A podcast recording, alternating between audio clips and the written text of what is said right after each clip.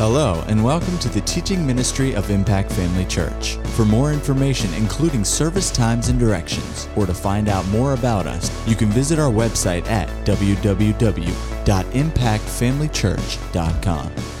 We trust you'll be blessed by today's message. Go with me today over to, to 2 Corinthians, the fifth chapter. I want to pick up where we left off last Sunday. Second Corinthians chapter 5. And we're talking about the fact that we've been made a new creation by virtue of our salvation, our union with Christ. So in Second Corinthians chapter 5, verse number 17, it says, Therefore, if anyone is in Christ, he is a new creation. Old things have passed away. Behold, all things have become new. Glory to God. We talked about the fact that it is the spirit of man, the inward man, that is born again. It's obviously not the, the outward man, it's not the body that's born again. And it's not technically even the soul of man that's born again. The Bible talks about the saving of the soul and the losing of the soul. But you are a spirit. You possess a soul. And you, as a spirit being, you live inside a physical body. And it's the spirit of man, the inward man that's created in the image and likeness of God. That's the man that actually becomes a new person in Christ. In like this scripture says, if anyone is in Christ, he is a new creation. We looked at some other translations last week, and, and uh, they all brought out the idea that this is like, I think it's the Williams translation or maybe the Barclay, I don't remember which one, says, If any man is in union with Christ, he is the work of a new creation. When you accepted the Lord Jesus Christ as your Savior, a creative act took place as definite and as specific as any other act of creation that's ever occurred. Just as surely and, and as distinctly as God created the heavens and the earth, or created the different uh, life forms on the earth, the vegetation and the animals and the birds, just as precisely and just as, as definitely and specifically as God, by an act of creation, created these things, when you accepted Christ as your Savior, He created a new man. Amen. Where the old man was, He created a new man in His place, a new person. The one translation says He is a new person altogether. I pointed out last week that the new birth is not a renovation. It's not really a rebirth because the new creation, that, that act of creation, when God created you as a brand new person, He didn't take the old and take those components and, and reshape them and reconstitute them. No, the Bible says that our old man was crucified with Christ. And we have the Christian rite of, of water baptism as a type of our death, burial, and resurrection with the Lord Jesus Christ. That old man died the death of the cross and he's never coming back. the man you used to be died the death of the cross. That old man was crucified with Christ. And then when God raised Jesus from the dead, he raised you up, but as a brand new person. Glory to God. And I pointed out the fact that there isn't any association between the old person and the new person. Now, in our minds, because we remember our past, we, re, we remember the things we've done, the good and the bad. And because we still live in these physical bodies, and, and we still uh, uh, live in this same physical world and we see the same things we used to see we see the places we used to go and, we, and, and we're still uh, in this natural realm it's very easy for us to, to relate to the old life and think, well, I remember how I used to be. No, you used, you do not. You did not. Let me say this right. You are not how you used to be. It really isn't you who used to be because a new person has been created in that old man's place and the two are not connected. Hallelujah. Like I said last week, they're not related, they're not even cousins. There's no uh, relationship except they live in the same house. Your, your new man lives in this same house that the old man lived in.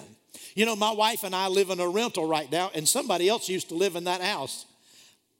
I don't have any relationship with the people that used to live in the old house. They, they don't mean anything to me. I don't have any, any feeling for them. I don't have any history with them. Are you following me? Well, the old man died and God created a new man in his place. Glory to God. Don't be living with the ghosts of the past. Some people are afraid somebody died in their old house, you know, and, and now it's haunted. I refuse to be haunted by the old man. I'm not going to be haunted by him. He is gone. I'd no more be haunted by the old man than I would be somebody used to live in my house, my physical house. Amen. Anybody does that that is affected by somebody that used to live in your house, you need to get over that. That's not of God. Amen. Well, praise the Lord. The new birth is an actual new creation, and we are one with Christ in union with Him. We talked about this fact. He said, Old things have passed away. That's, that's another word for died. That's what we say when somebody dies. We want to, you know, we like the, we have these euphemisms, you know, we like to clean things up. Well, so and so passed. They passed away. You, what you really mean is they, they died. Well, that seems to be sort of harsh, you know, we like to, you to soften it up. Well, the old things died, they passed away. And so we don't need to be carrying the baggage of those things that passed away. Those things that passed away, those bags of the past that people carry, if they'd open them up and actually look in them, they're empty because those things passed away. All of your failures of the, of the previous life, all of the things you did wrong, all of the mistakes you made, all passed away. All of the hurts too many people carry around hurts and pains.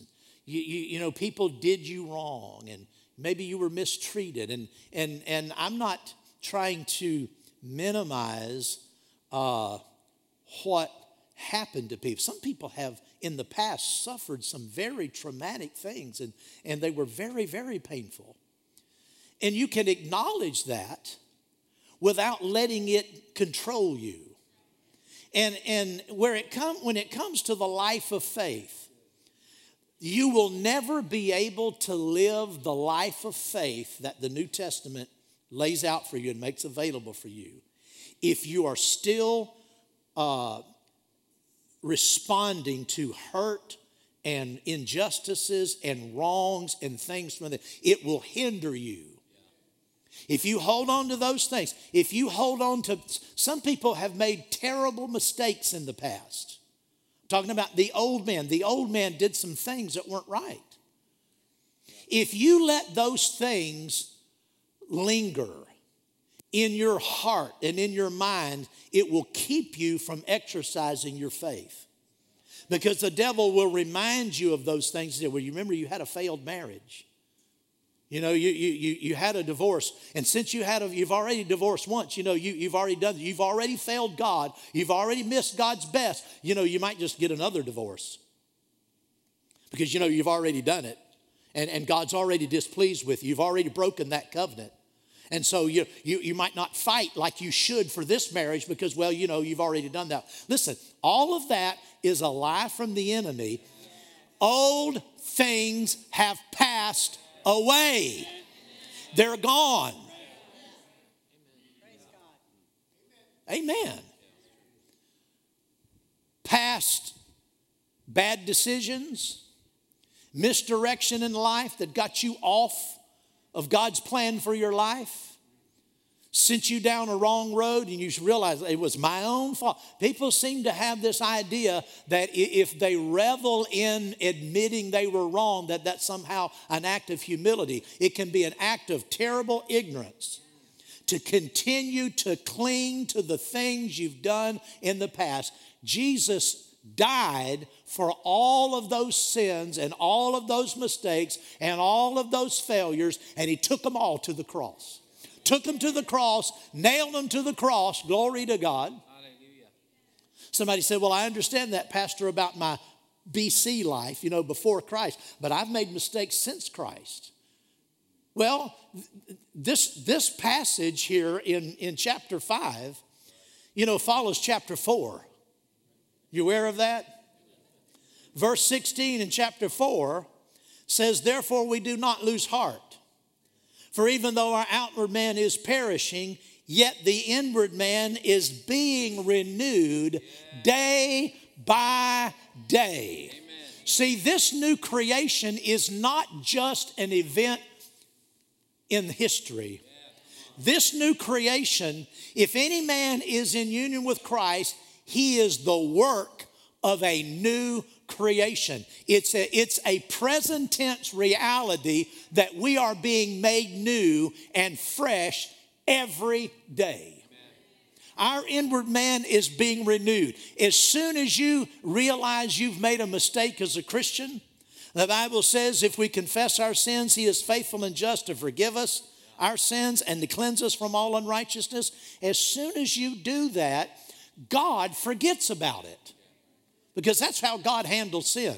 He doesn't have a, a lockbox someplace he puts them in, you know, to bring them up later. They are gone, they are obliterated, they're never coming back. That's how you get renewed every day by the Spirit of God. You, you exist in a perpetual new creation situation. Oh, glory to God. Oh, hallelujah. All things have passed away and what does the next part say in chapter 5, verse 17? Behold, we need to behold some things. We need to be, I said we need to behold some things. We need to look at some things. He said, Old things are passed away, but look, look. Take a take a, a fresh look. Take a continuous look. Behold, all things have become new. Everything about you in union with Christ is brand new. Now, like I said, you didn't get a new body when you got saved, but you will one day. Yeah. You didn't get a new body, but you will one day. You didn't get a new mind, but you're given the Word of God and you're told to renew your mind. Do not be conformed to this world, Romans 12 says, but be ye renewed by or transformed by the renewing of your mind. That's that beholding. Behold, all things have become new. Oh, glory. What are, what are some, some, uh, some, some new things? Well, before we get there, let's look at some translations.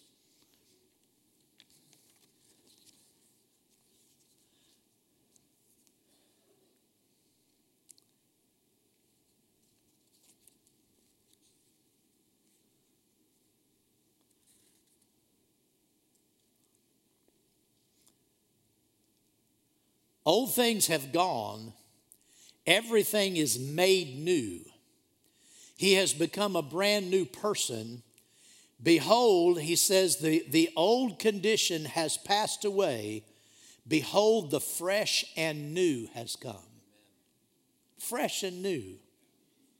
Well, well what, are, what, are, what kinds of, of fresh and new things have come about? Well, before we do that, before we look at those, let me let me set this up a little better. Go with me to uh, Ephesians. Go to the book of Ephesians. Ephesians, and look at the second chapter, verse number one. Ephesians chapter 2, verse number 1. I want you to notice now, you, you do know, of course, that the New Testament was not written in chapter and verse. That came along, you know, centuries later. People took the scriptures and divided them up in chapters and verses. It's not the way they were written. Chapter 2 just followed chapter 1 uh, with no, no separation between it. And the sentence starts like this And you he made alive who were dead in trespasses and sins. Now, you wouldn't start a sentence with the word and unless there was something before that you're referring to. Either you would be referring to something that has happened, that's already been discussed, or somebody that's already been discussed. Some event or something would have to precede the word and. You've never opened a novel and started out with the word and. Isn't that right? To best understand verse number one of chapter two, it, it, you, you have to kind of draw back a little bit, take a, a little bit uh, broader view of this whole passage. And let's go back to chapter one. Paul, in, in verse number 15, chapter 1, verse 15, he says, I therefore, after I heard of your faith in the Lord Jesus Christ and your love for the saints, I do not cease to give thanks for you, making mention of you in my prayers. Now, he prayed for three things for the Ephesians. Now, you know, if he prayed these things for the church at Ephesus, it would apply to the church in High Springs or any, anywhere else because it's written to the church, to the New Testament.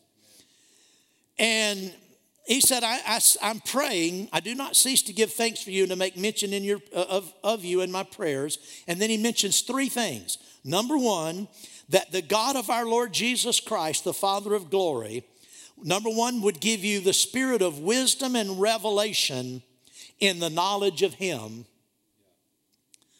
The eyes of your understanding being enlightened, that you may know what is the hope of his calling. That's number two. Number one, he wants the eyes of your understanding to be enlightened. Number two, he wants you to know what is the hope of his calling. In other words, God has called you, but what, he's, what has he called you to?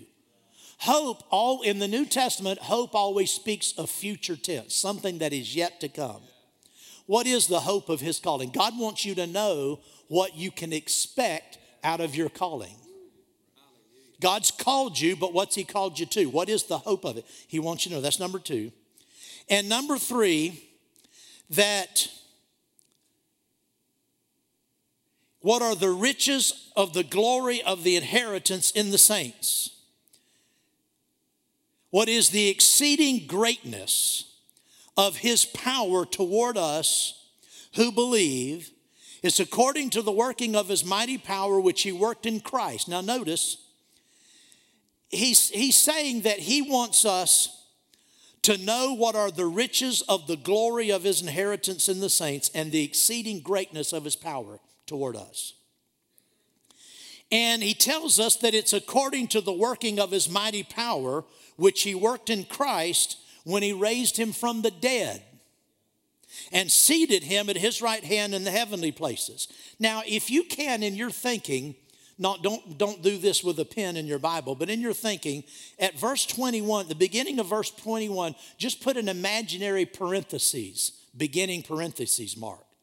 Because, because verse 21, 22, and 23 are an amplification of what happened and the extent of Jesus' seating at the right hand of the Father.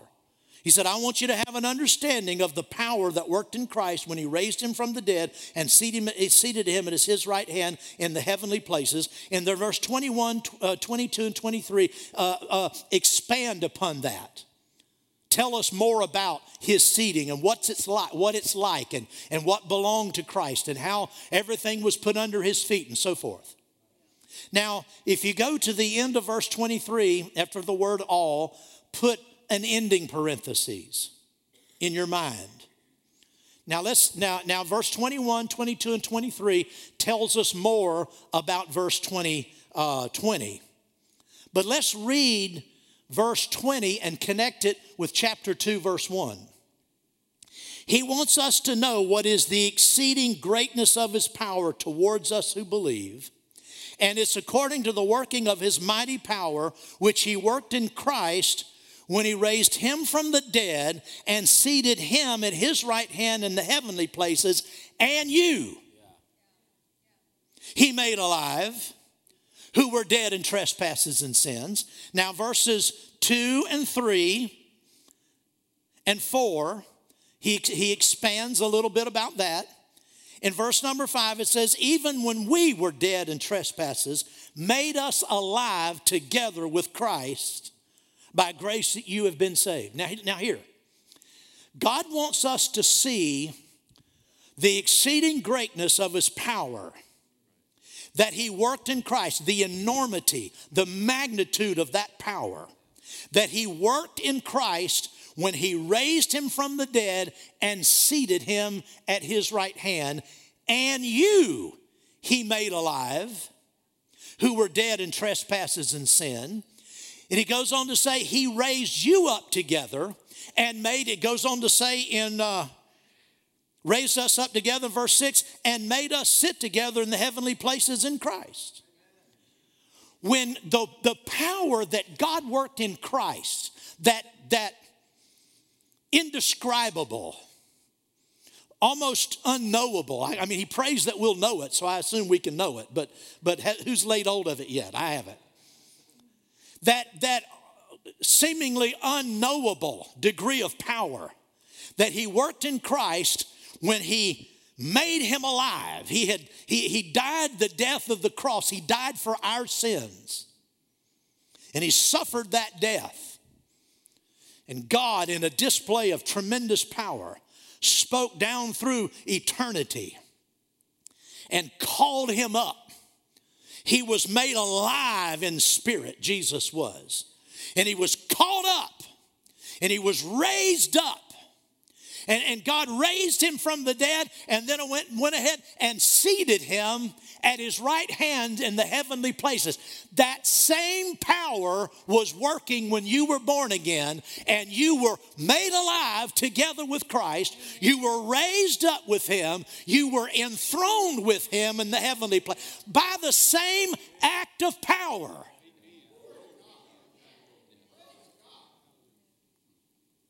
The power that worked in Christ worked in you. You know, how many of you are UF grads? How many UF grads do we have in here?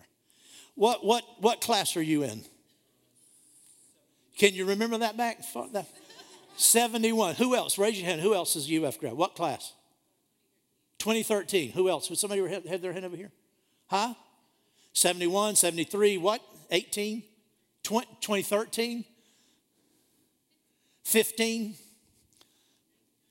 1990. All of you are alumni. A UF alum, is that how you say it? Or alum, I don't know how you say that, but anyway, alumni or alum. You're, you can all go to the Alumni Center in Gainesville. Is there one? I think there is. You can go there, can't you? You have rights there that I don't have because you're, you're, you have rights that other people don't have. You, you're alum, you can go there. But you're in different classes. Dan is the elder statesman. Linda's close. I, I think sometimes that people have the idea that Jesus was raised from the dead. Because, you know, we sing about his resurrection, particularly in, in spring every year, you know, Easter. We talk about his resurrection. Wonderful, we should. We talk about how God, how he was raised up and how he was seated. But too often we have the idea, yeah, we were seated along with him, but we're not in the same class. I'm talking about class like alumni. Because, you know, he's in the original class and we're in subsequent classes. And yeah, yeah, yeah, we're, we're in Christ, but we're not the same as him. The same power, the same uh, uh, act of God that quickened him, made him alive, made you alive, at the same time because it says you were made to alive together with Christ. It happened at the same time. Say, but preacher, I wasn't there. I, I was born in 19, where was 1902, Dan? Is that what it was?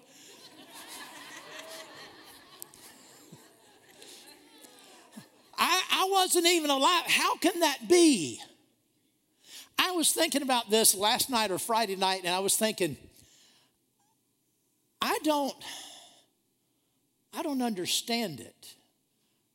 And I thought, well, that's not really completely true. I really do understand it, but I still don't know how it happened. I understand it because the Bible tells me it's so.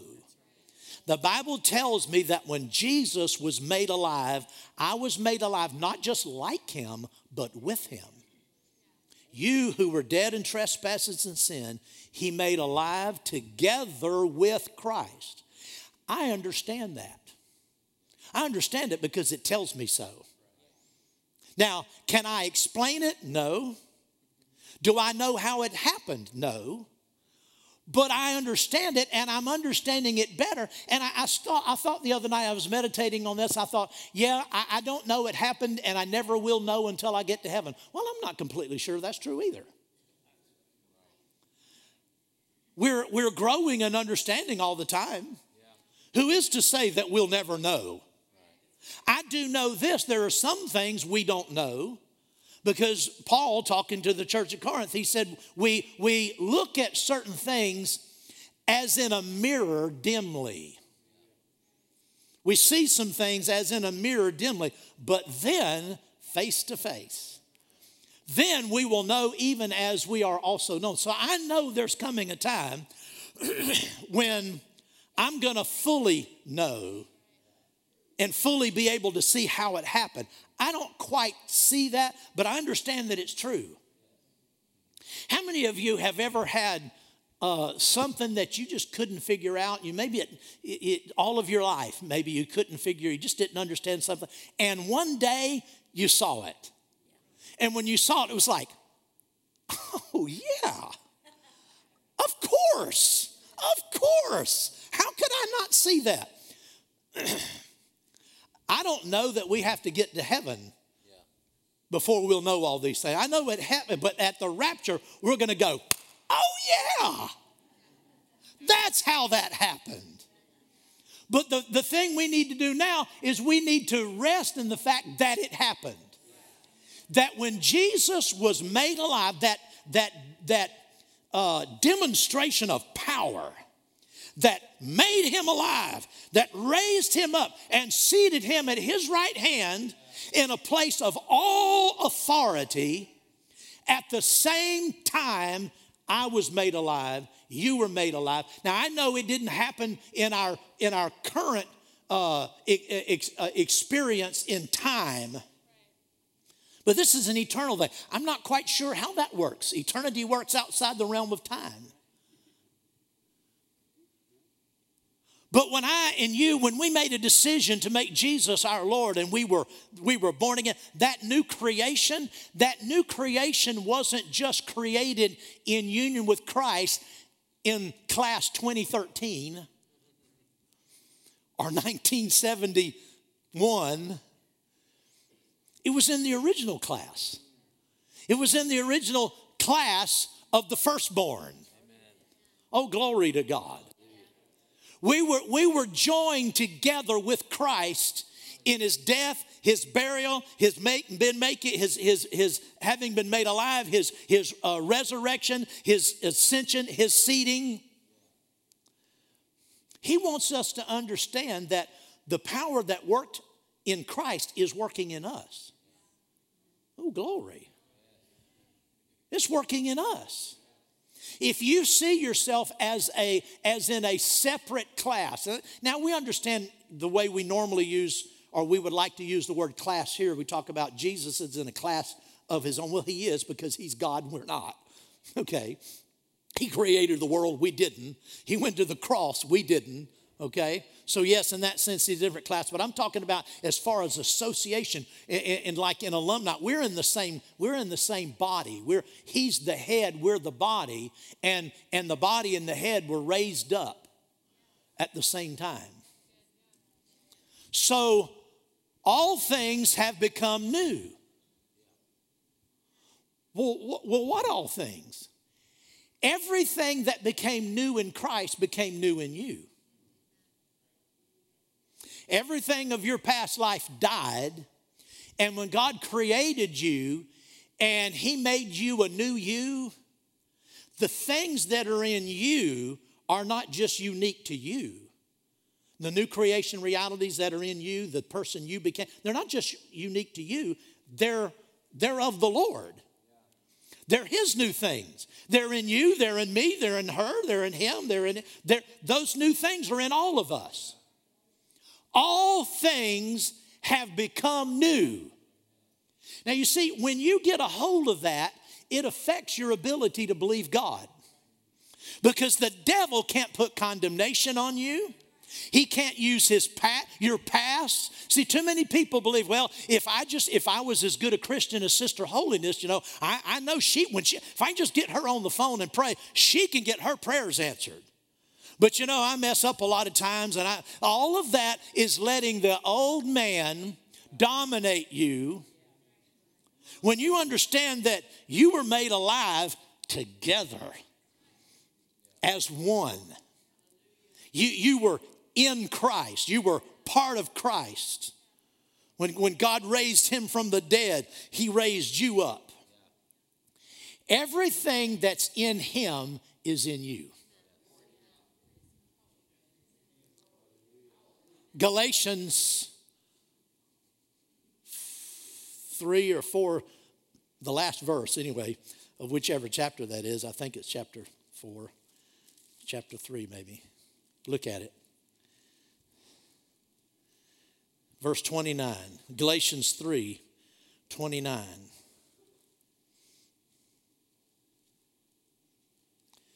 If you are, and if you are Christ's, if you belong to Christ, then you are Abraham's seed and heirs according to the promise. Now hold now go, go from there, go over to Romans chapter 8. Romans chapter 8.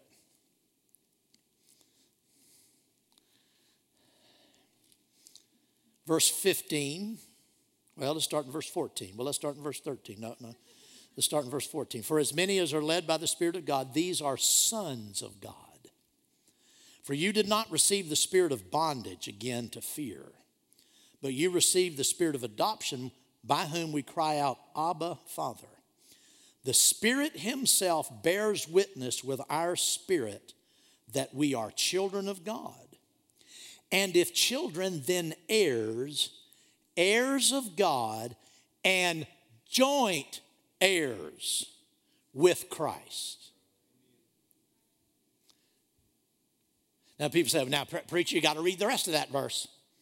You have to read about the sufferings if indeed we suffer him, that we may also be glorified together. Yes, there, there are sufferings that go with being in Christ. I said there are sufferings associated with that. You're, you're not going to be appreciated all the time by people who are outside of Christ. They're not going to always say the nicest things about you. And besides that, Peter made the statement. He said, He who has suffered in the flesh has ceased from sin. There's some suffering associated with your holiness and your walk with God. There's some things you have. The Bible talks about crucifying the flesh, and I'm going to get into that because that's, that's essential. Bible talks about crucifying the flesh, and crucifixion is painful. Amen. There's some suffering involved with that. So we're not, we're not taking away that. That's just not my topic right now. He says, if you are heir, if you're children, then you're heirs, heirs of God and joint heirs with Christ. Joint heirs. My wife and I have a joint checking account. and everything that's in that account belongs to her. And everything that's in that account belongs to me. And everything that belongs to me belongs to her, and what belongs to her belongs to me. And we can both equally draw on that account. That's called a joint checking account. You and I were made heirs of God, joint heirs with Christ. Everything that's on deposit for the Lord Jesus Christ is on deposit for me and you. All things have begun. Everything that was made new in Christ was made new in me. Everything that He inherited, I inherited. Everything that belongs to Him belongs to me. We, we are children of God, born of God, just as sure as Jesus was born of God, I was born of God. Same God, same birth, same being made alive, heir to the same things. Everything that, oh my. I, can you see how this will affect your faith? When you understand that everything that belongs to Him belongs to you. Go back to, to 2 Corinthians chapter 5. 2 Corinthians chapter 5. Behold, all things have become new. Now we've gotten past the old things. They all those old things passed away. Behold, all things have become new. Now all things are of God. Now, people take verses out of their out of their setting sometimes and try to make them say things they don't say. Some something bad happens to somebody, and somebody say, "Well, you know, it says in the Bible that all things are of God." It's not talking about all things in the world. It's not talking about all things outside of God. The all wouldn't you think the all things in in in the previous sentence would refer to the all things in the next sentence? it wouldn't be talking about two different kinds of all things. All things are of God, all things have become new, all things are of God, same all things. All these things that have become new are of God, who reconciled us to himself through Jesus Christ, has given us the ministry of reconciliation. Now let's get down to verse, five, verse 21.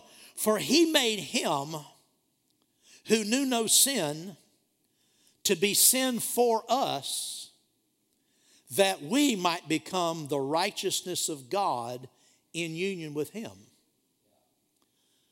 Jesus was made sin on the cross. He never knew any sin, he was not guilty, he never sinned. But he was made sin on the cross. But when God made him alive, quickened him, God restored perfect righteousness to the Master, to the Savior.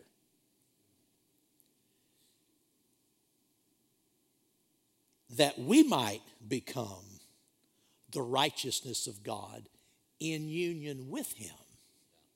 The same righteousness Jesus has, you have. The same righteousness Jesus has, you have. I'm going to say it two or three more times the same righteousness you that Jesus has, you have. Because it's the righteousness of God. There's not different kinds as far as God's concerned. That we might be, be made or we might become the righteousness of God through our union with God. Not through what you did, not through what I did. It's not dependent on what you and I did. If, we, if, if our salvation was dependent, dependent upon what we do, we'd be in trouble. That's why God didn't make it dependent upon what we do. We made it, he made it dependent upon what Jesus did. We became the very righteousness of God through that new creation act when we were recreated that when we became a new creature in Christ that was one of the new things that were given to us It's one of the new things that were made new. We were, we were created in the very righteousness of God, the same degree that Jesus has. Whew. Righteousness means right standing. Now, there's, a, there's an application, there's another side to righteousness that has to do with right conduct. But this isn't talking about conduct. This is talking about the, the righteousness as a, as a, as a, a, a, a concept, the nature of, right, of righteousness. In other words, right, that's what righteousness means right standing with God. You were put in perfect right standing with God.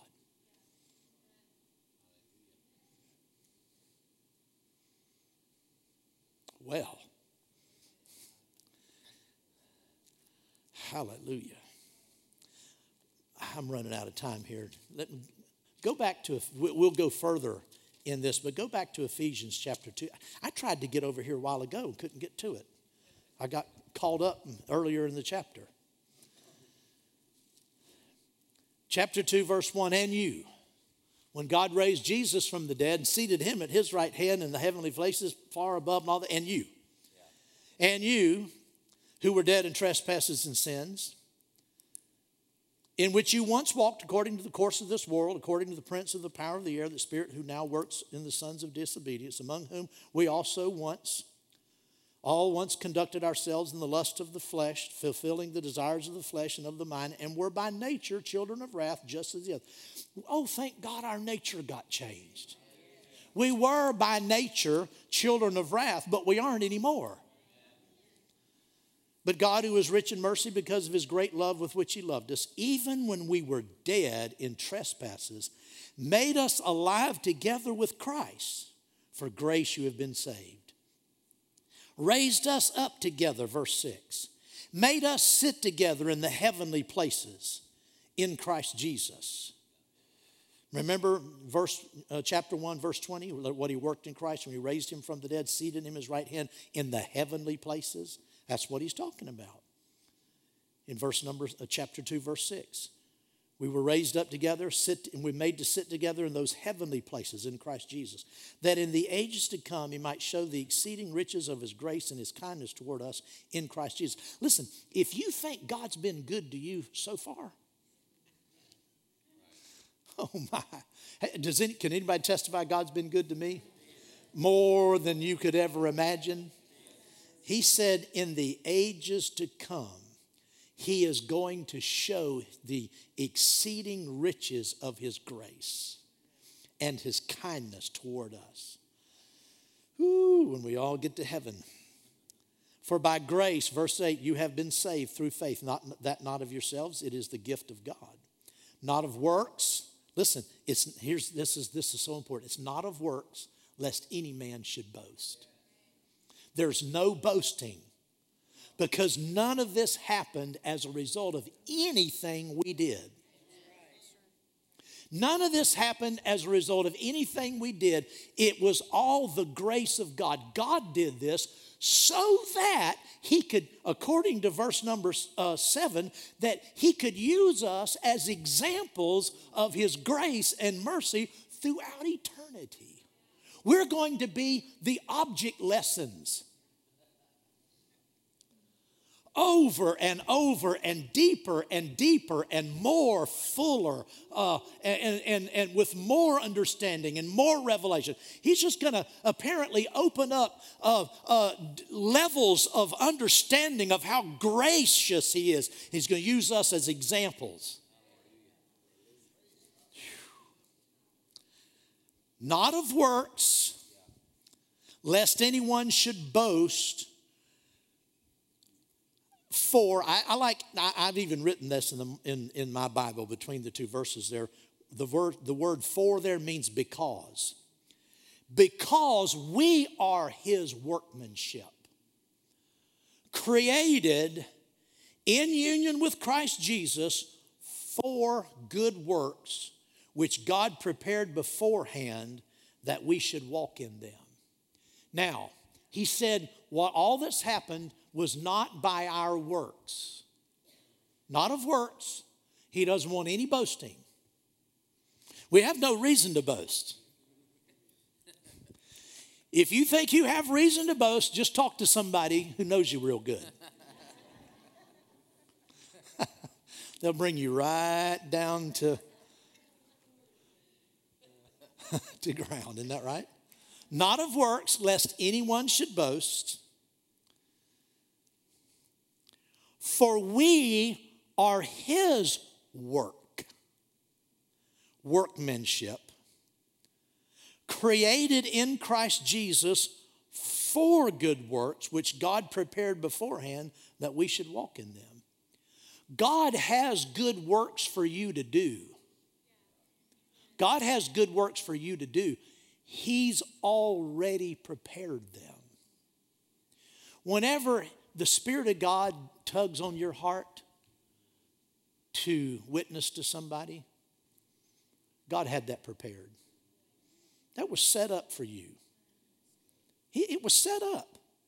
God prepared beforehand all of those things. You, you don't have to go through life trying to figure out what can I do to make God happy. He's already prepared the good things you need to do. Just follow the leading of the Spirit. Just right on the inside, you get a witness. Go talk to this person. And lo and behold, they get born again, and you come away you think, oh, whoa, glory to God, I got somebody saved today. Yeah, and He set that up. He prepared that for you and led you. And all you, if you got anything to boast about, it's just that you obeyed. But as far as the anything else, I mean, there's really, God did the work. When, when the Spirit of the Lord leads you to help somebody, you're just out in public and you see somebody and your heart just goes out to them. They're just struggling with something, you know, maybe a supermarket and you find a woman, she's got children and, and, and she's just obviously, you know, just having a meltdown and your just heart just goes out, you know, and, and you just are led to just go over and say a kind word or maybe help her give her money or, or help her with her getting her stuff in the that was prepared for you God had that prepared. All you did was just follow the Spirit. See, you are His workmanship. It's not of works, lest we should boast, for we are His workmanship. We're His work. Or we're His work. It's not our works, it's His work, and we're His works. We're His works. We're his workmanship. Other translations say we are his handiwork. We are his handiwork. We are his artistry. Where's Jimmy? Jimmy in here? Jimmy Smith? Hey, Jimmy. Where's John? John Schrader. Is he in here? Hey, John. On the job. They build furniture. I think somebody, uh, somebody, somebody else might too, I don't know. But anyway, they build furniture. Every piece they do, they build, they take pride in. It's their handiwork. You wouldn't, you wouldn't ask John or Jimmy to build you a table. And then when, you, when, you, when he delivers it to you, I mean, you, you might not be real happy with it. But you wouldn't say, well, what is that? That's the ugliest looking thing I've ever seen in my life. That's pitiful. Dear Lord. That, or start laughing about it. Say, oh, are you kidding me? This is a joke, right? Why? Because it's his handiwork. He put, he put all he had, they put all they had into it. You, you wouldn't mock it. Stop mocking God's handiwork. You say, what are you talking about? Well, I'm just so dumb. I'm just, I'm just, you know, I just say the dumbest things. I just do the dumbest things. I don't know what's wrong with me. I am just a complete idiot sometimes. Come on now. You know, I'm just so unworthy. I can't get any right, anything right. I don't know why God blesses me at all. I'm just so unfaithful. I, Stop belittling God's handiwork. Stop mocking and laughing at God's handiwork. You might not be measuring up in your eyes. That just simply tells you to get back into the Word and find out more about His handiwork. Find out more about what He did in you.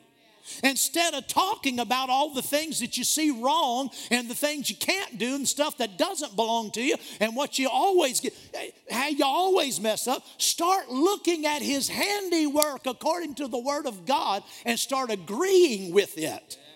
If you'll start agreeing with his handiwork and thanking God for his hand, you say, Well, I, I tried to thank God for all those things, preacher, that you said, but it sure didn't sound like me. You're looking at the wrong things. Look at who God made you to be. Start, we've already started with your righteousness. You have perfect right standing with God. And because you have right standing with God, your prayers prevail. Isn't that right? says over in James that the effective, fervent prayer of a righteous man avails much. Now, I believe in agreement in prayer. I believe in getting somebody to pray with you. That the Bible teaches that. I don't get somebody else to pray with me because I don't feel like my prayers will be answered or that I don't measure up. That's why some people are always looking to somebody else to help them pray because they don't feel like they measure up. You're his handiwork. You're his handiwork. You're his his artistry. God crafted you in union with Christ. You are not a failure. Well, you don't know me very well, Pastor. I fail a lot. You need to find out what this says about you. Stop talking about how you miss it and start talking about what God's done in His handiwork. Start talking about His handiwork. Start looking at His handiwork. Start reflecting on the handiwork. Start thinking about yourself as God's handiwork. Start saying everything about yourself that He says about you. You are the righteousness of God in Christ. Amen.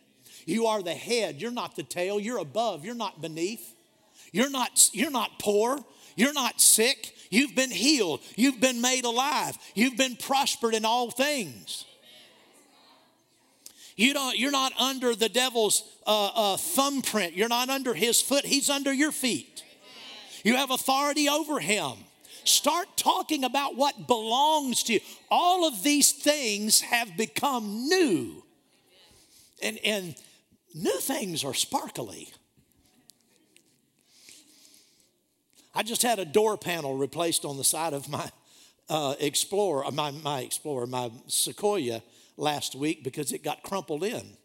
So they did some work on the door and they painted it brand new. And I told the man when I went in to pick it up, you know, the, I was I was at the at the uh, collision center where they did the work, and I'm waiting on the guy that was working. And so when he come out of his, his cubicle, I said, "Something wrong with my my my vehicle? Uh, the paint doesn't match." His eyes got real big, and I said, It's too new.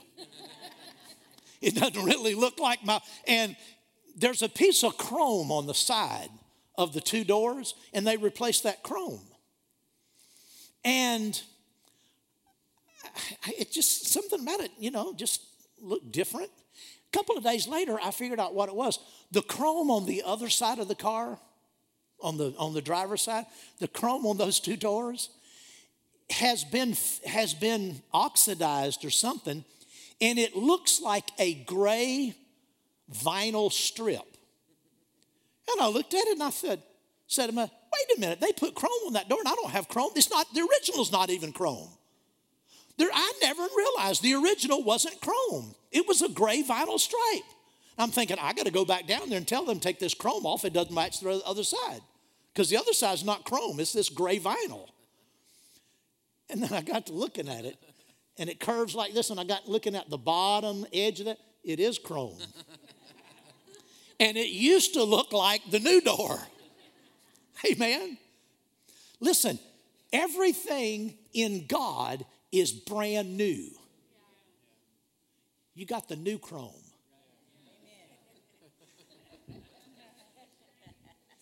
And it's made new day after day after day after. You're not an oxidizing Christian. don't, don't let this world tarnish you, cause your thinking to go wrong. See yourself the way God sees you as that sparkly, brand new, unaffected by this world creation. Glory to God. Well, praise the Lord. Amen. Well, let's stand up. Praise God. glory to God. Thank you, Father. Glory, glory, glory. Oh, Father, we honor you today. We thank you, Lord. All things have become new. Glory to God. We thank you for it, Father. Lord, we're grateful that not only have old things passed away, but all things have become new. And all things are of you, Father. They're all in union with Christ. We're, we're your heir and we're a joint heir with Jesus. It just seems, it does seem to the untrained mind, mind, it, it seems untrue and impossible. It seems unreal. It seems unthinkable. It seems excessive. But that's because our minds have not been trained by your word. It's because our minds have been affected by tradition. And we, let our, we allow our circumstances and things of this world to cloud our judgment when we really need to get our minds renewed with what you say about us. And Father, that's what I'm, I'm endeavoring to do today is to get this congregation, get people in this congregation to awaken them, to stop looking at themselves through the lens of their experiences and what happens to them every day and what people have said. Start looking at themselves through the Word. If we can come to that place, Father, as a, as the people of God, where we begin to believe what you've said about us, then nothing will be impossible. Nothing, nothing will be impossible in the individual lives of people that sit in this congregation today. People who have not been strong in faith and people who've not had their prayers answered and who, who haven't seemed to be able to overcome nothing will be impossible to them if they'll just trans, be transformed by the renewing of their mind. I pray for that, Father. I pray for it, Lord. Glory to God. Hallelujah. Can I, can I just say this to you, church? If you've never been that super dynamite Christian that you read other, about other people being, you just never been you. Listen, make up your mind, that's me.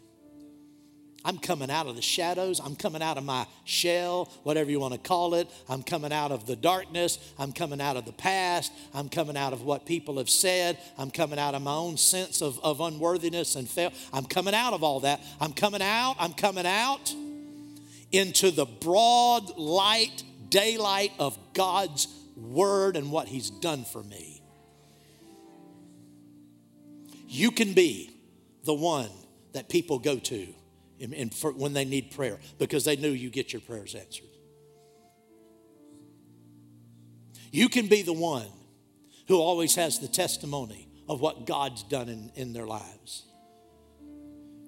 You can be the one who overcomes you can be the one that when sickness try, tries to attach itself to your body, you throw it off and you say, No, you don't. No, you don't. I'm not going to be sick. I'm not going to be broke. I'm not going to be defeated. I'm not going to live in fear. I'm not going to be discouraged. I'm not going to be depressed. I'm not going to live in sin. I'm not going to let habits dominate me. I'm not going to be a failure. It's never going to happen by the efforts of your good works is going to happen by the renewing of your mind to his workmanship. What the work he did, the work he did in you is the source of all of that victory. Oh, glory to God. It's easy to believe God when you know what belongs to you. It's easy to believe God. I said it's easy to believe God when you know what God has done for you when you know that you belong to Him, when you know that He has made you an overcomer, it's easy to believe that God will do anything in the world. I believe God will do anything in the world for me. I believe He'll do anything for me. If, if there's a need, I believe God will grant it. If there's a problem, I believe God will fix it. I believe He'll do it for me. Why? Because I know what He's done for me. Now, I'm not talking about the past, I know what He's done for me in redemption. Paul said it like this He who did not withhold His own Son, but freely offered Him up freely on the cross, how would He not also freely give you everything else? I, I know that because I, Jesus went to the cross for me, He'll surely heal me. I mean, if God let His Son die on the cross for me, surely He'll give me victory in this little problem or situation. Amen. Oh, glory.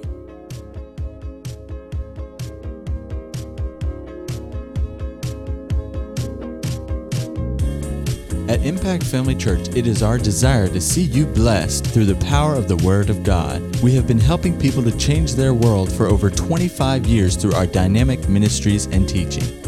If you are going to be in the North Central Florida area and are interested in attending our services or just want more information about us, you can visit us online at www.impactfamilychurch.com.